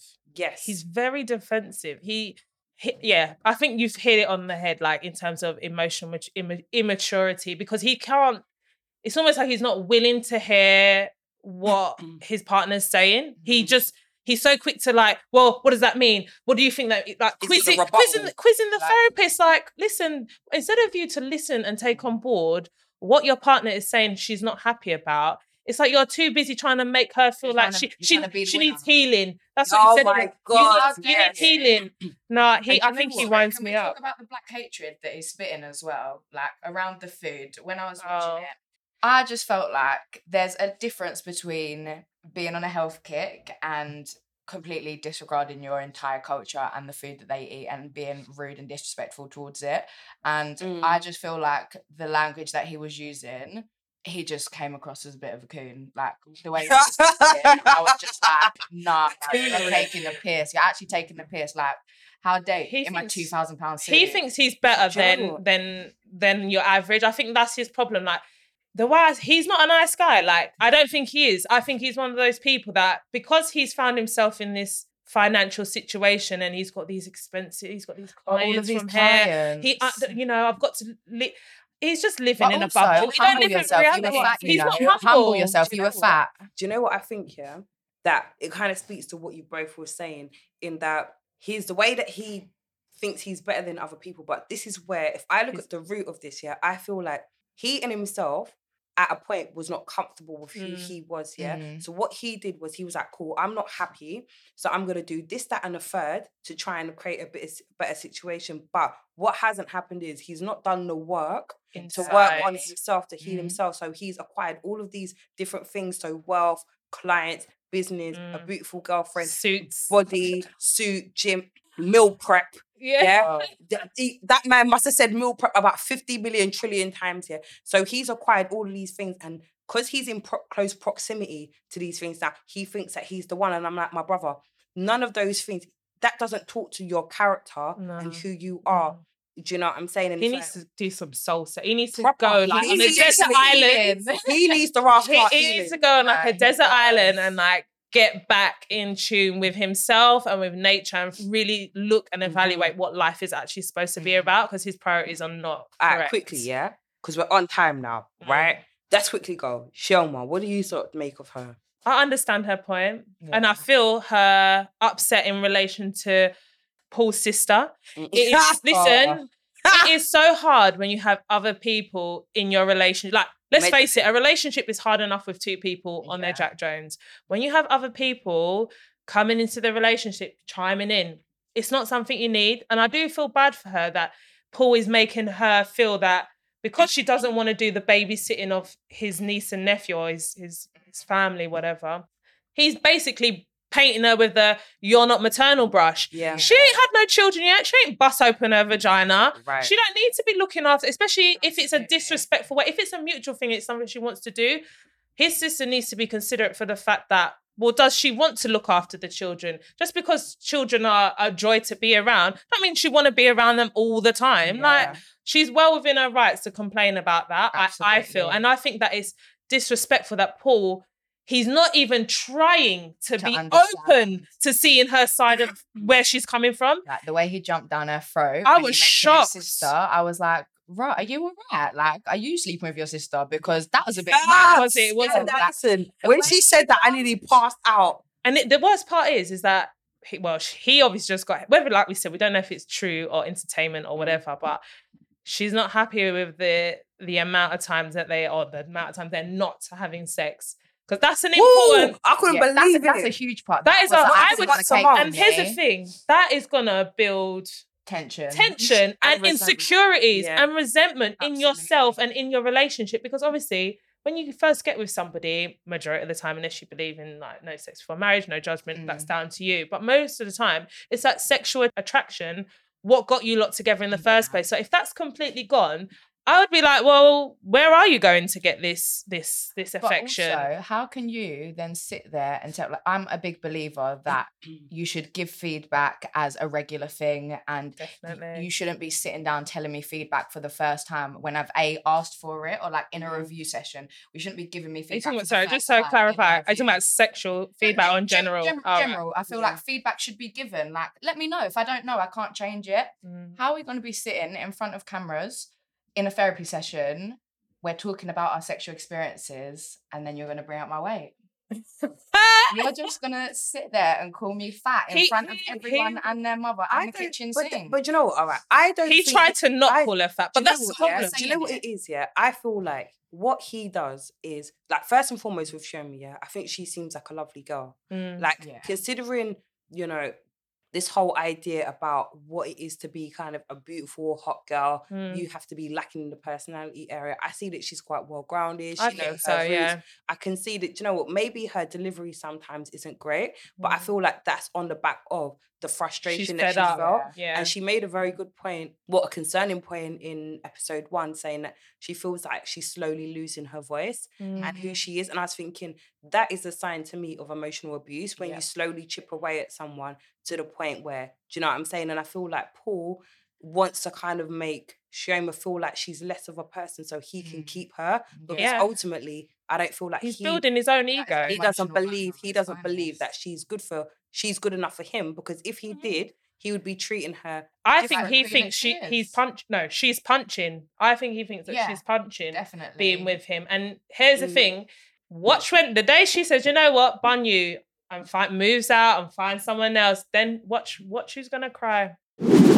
so Jamil and Deborah yeah Mm.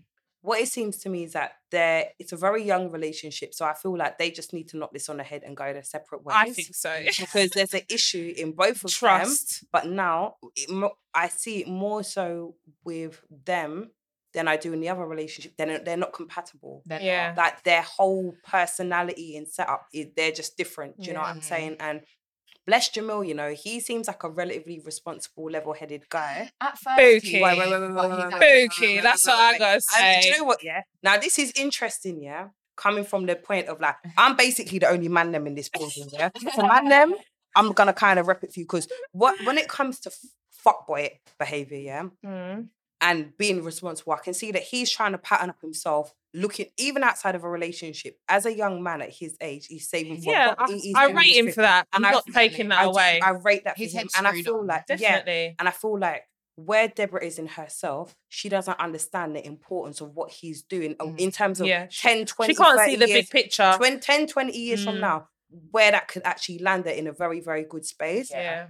And I feel like she's putting a lot of pressure on a young man that ultimately doesn't belong to him. Because Mhm, like when she was making comparisons with her dad to him, firstly, That's your dad was part of your conception. So he owes you more than this. Your dad is a big man versus you're trying to tear I down a shocked when she 27 said year old. that. And also, why should he be re- trying to carry or replicate the way that your dad raised you? That it's just two Also, I different haven't put a ring relationships. on your finger. I haven't taken you from your dad. You're still his responsibility, bro. No, even if even if I, even if I'm your husband, yeah, Yeah. my role is not to be your father It's or not. to Yeah, replicate she- what your father. she needs to get some clarification in terms of roles and Mm. expectations or they should just like have this feedback like you talk about brooke and just sort it out in the beginning because what she thinks well i don't know if what was his name if jamal if he actually led her to believe because i know she said in the Mm. beginning you was Mhm. on track you was on There's a point difference between like lusting for somebody and trying to court somebody. yeah And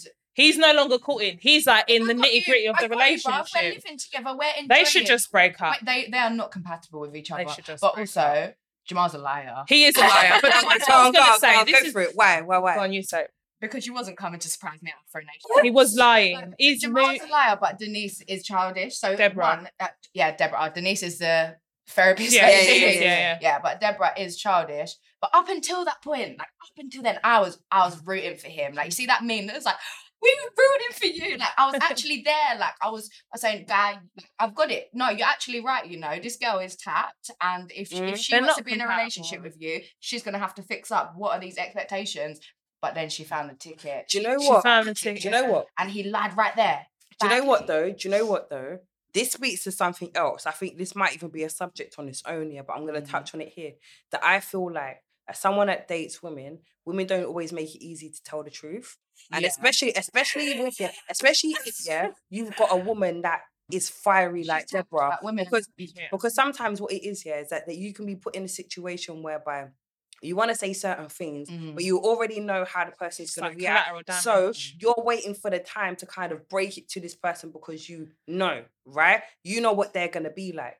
Now, if the person just let you be free and say what you needed to say, he probably wouldn't have done that. And I've seen countless times when she just shuts him down when he's trying to be say his piece. So yeah. that kind of shutting someone down when they're trying to be honest, ultimately what you're gonna do is make them more deceitful. Yeah. And You're bringing they're gonna s- dishonesty, dishonesty do you know what? I've been in situations where Gala put me in a scenario where I'm lying over things that I never should be lying about or I shouldn't Yeah. need to. But because of the pressure and the way that they try and antagonize and Like, and, and dissect everything, it's like, ah, child, I might as well not even say nothing, or "Ah, let me just wait till whatnot, whatnot. Do you get it? So I kind of see that bookiness, but I felt like does does But that's why I say Mm. he's booky. Like From when the he listen, he him. needs to Mm, realize that mm. That's a listen. prime time to come out. Like, so are you going to Afro? Do you know, as a matter of fact, I got a ticket. I'm not sure. Like, you lied and then you got caught up. She pulled up the receipts. yeah, yeah, Nah, badly. I didn't. It's, it's But well, how did she find the thing? because she's snooping. That's She what. is one of those. She's girls. one of those now, that's probably why he was He lying in the first place because That's why they're not like, yeah, she's compatible. They're not. Let me quickly ask you something though. The therapist. Mm. What are your thoughts on her I as think she's an antagonist. Like, she jars me. I don't really mind her per se. Maybe just because I'm like pro black. I think it would have been a bit better if they would have got Mm. a person of color as a Yeah. therapist. In terms of just like, I don't- that's just my personal Mm. opinion. Like, I've got. lots of black mm, therapists. Like, I think it would have just been a nicer way because to me it feels. It's a don't black know. TV show. Let's not. Yeah, like There's you no could. white people in Yeah. the TV show apart from her. But I think she, I think she's she's yeah. doing a good job why of why is a white person the mediator? That's what I want. That's it. It feels like like white savior. Is that what Yeah, you call it it? is. It that's is what white that, that's what I got when when the therapist came out. That was the kind of vibes I was getting. Like I feel like it could have. I think that's why It could have been- I feel like that's part I of the reckon. entertainment value. no, it is. That is because like but also it's societal constructs and Yes. the fact that we always have to have this white savior because if we don't, how will It's we not, ever it's not our own- validated. how will we ever resolve our own it, issues? need, it needed someone. This is the importance, and even going back to episode 10 when we had black therapists, the Mm. importance of having the right people in the right spaces so they understand. So because a woman, the, the therapist didn't understand the importance of food and why Yeah. Shema was going on about Yeah. the food.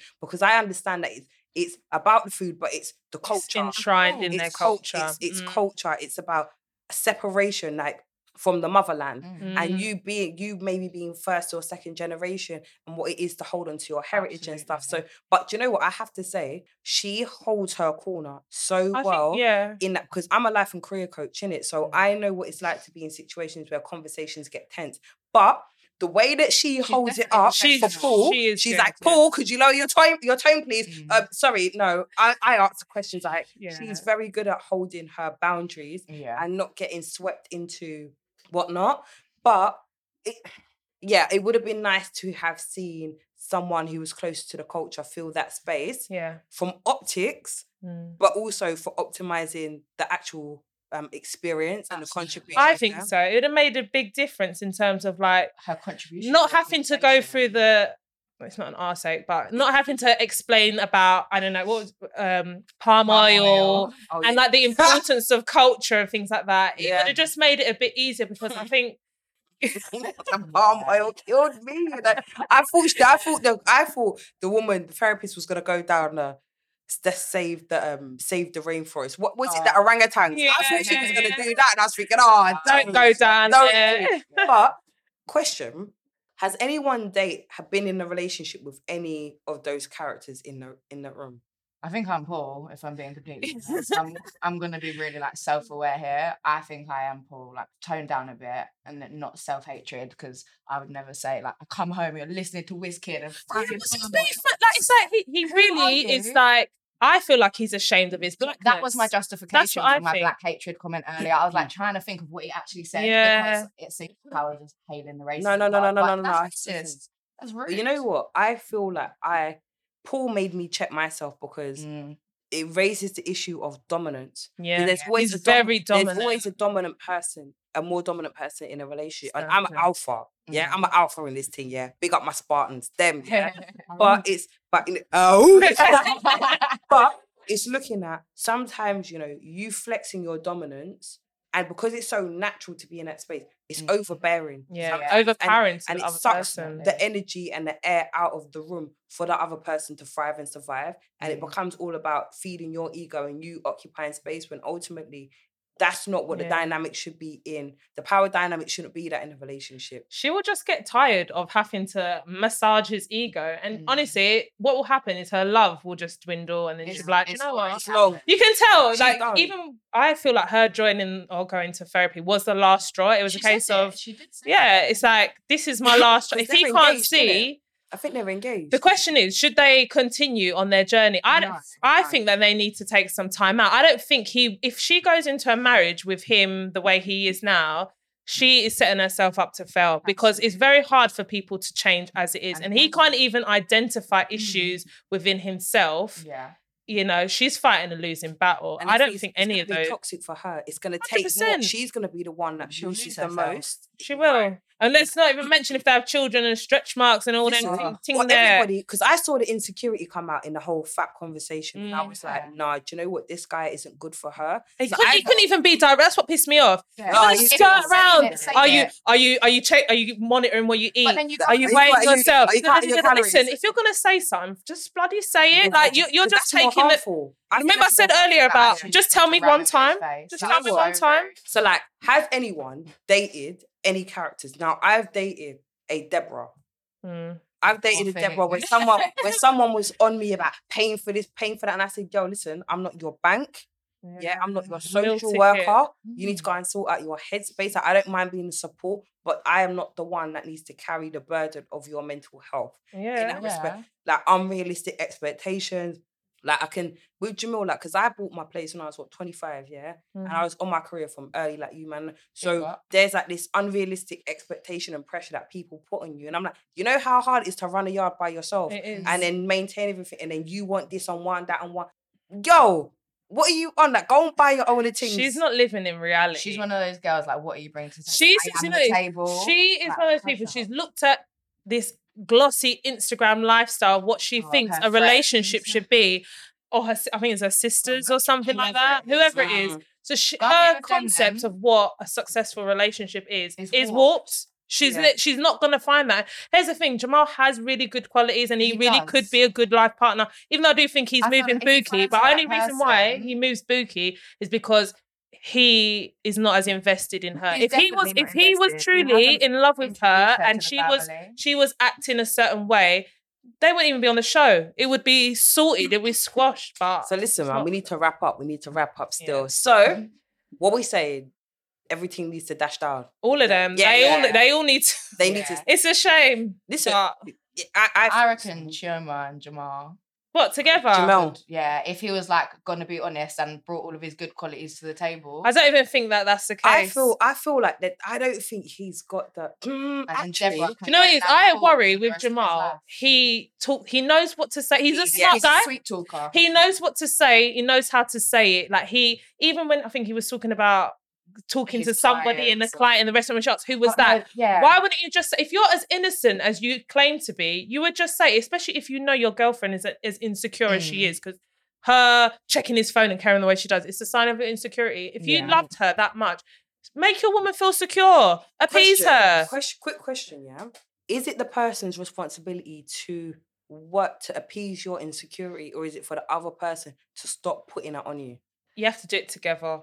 So if you're know it's an so- so issue you know it's that's coming up 50-50. in your relationship, you both have to be accountable yeah. to some respect. You got to be accountable as in, do you know what? My girl's insecure, so let me do my little part to make her feel secure.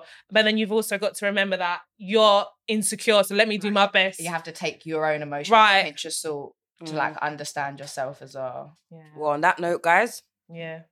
we're out of time. Done. We're here, man. Wicked, guys. I, I've loved having you guys. It's been Thank you nice vibe. Um, do you know what? I feel like this is. I'm glad that we've got this new monthly segment. This is the new wave, you know. Yeah, why not? This I will the- come back next month. Yeah. Who knows what we'll be talking about next month? Yeah, every month is just about what's relevant What's and happening in up, the world and in the news and stuff like that, man. If there are any up. things that there are things that are happening, you know, DM me, let me know, and we'll talk about it. You know, because again, we'll do our research and try and stay plugged in. But there's there are always things that we're gonna miss. So, Mm. you know, I, I- most things are not off topic when it comes to me. You know, so definitely send through your input, man, and we'll try try layer it in. But Mm. leash, Yeah. This has been sick for the Been first one. nice. Yeah. I'll be back. Thank yeah, of course. having Listen, me. leash is a staple I'll be back. now. Until next month. Part of the furniture. Yeah. Well, thanks for coming through. Listen, man. thanks for having me. You It's coming been back a through? Time. We'll see. We'll see what the crowd say about me. They Oh, might, They might say, that. "Oh, dash Bro. your way." Be in here, yo, but they might hate it. They actually might Nah. hate it. I don't like listening to my own voice. But listen, guys, you know where to find me. It's Meg Talks Online on Instagram. No, I'm not on Twitter. you can listen to every single episode Google Pod, Apple Pod, and Spotify. So please, we're in the season now where we're trying to grow the podcast. Yeah. I wanted to get the content out and start to land my feet. And the reception's been good. You are treating me well. We're comfortable. So now it's about growing. So please leave a comment and review and stuff like that. It helps us to grow. Make sure you're sharing this with your people, them, my people, them that are Spotify, all my listeners. Jump over to Instagram. I want to I want to Yeah. chat with you. So like, come, let's flex and hold a vibe, man. But yeah, until next week, guys. Couple no ceiling,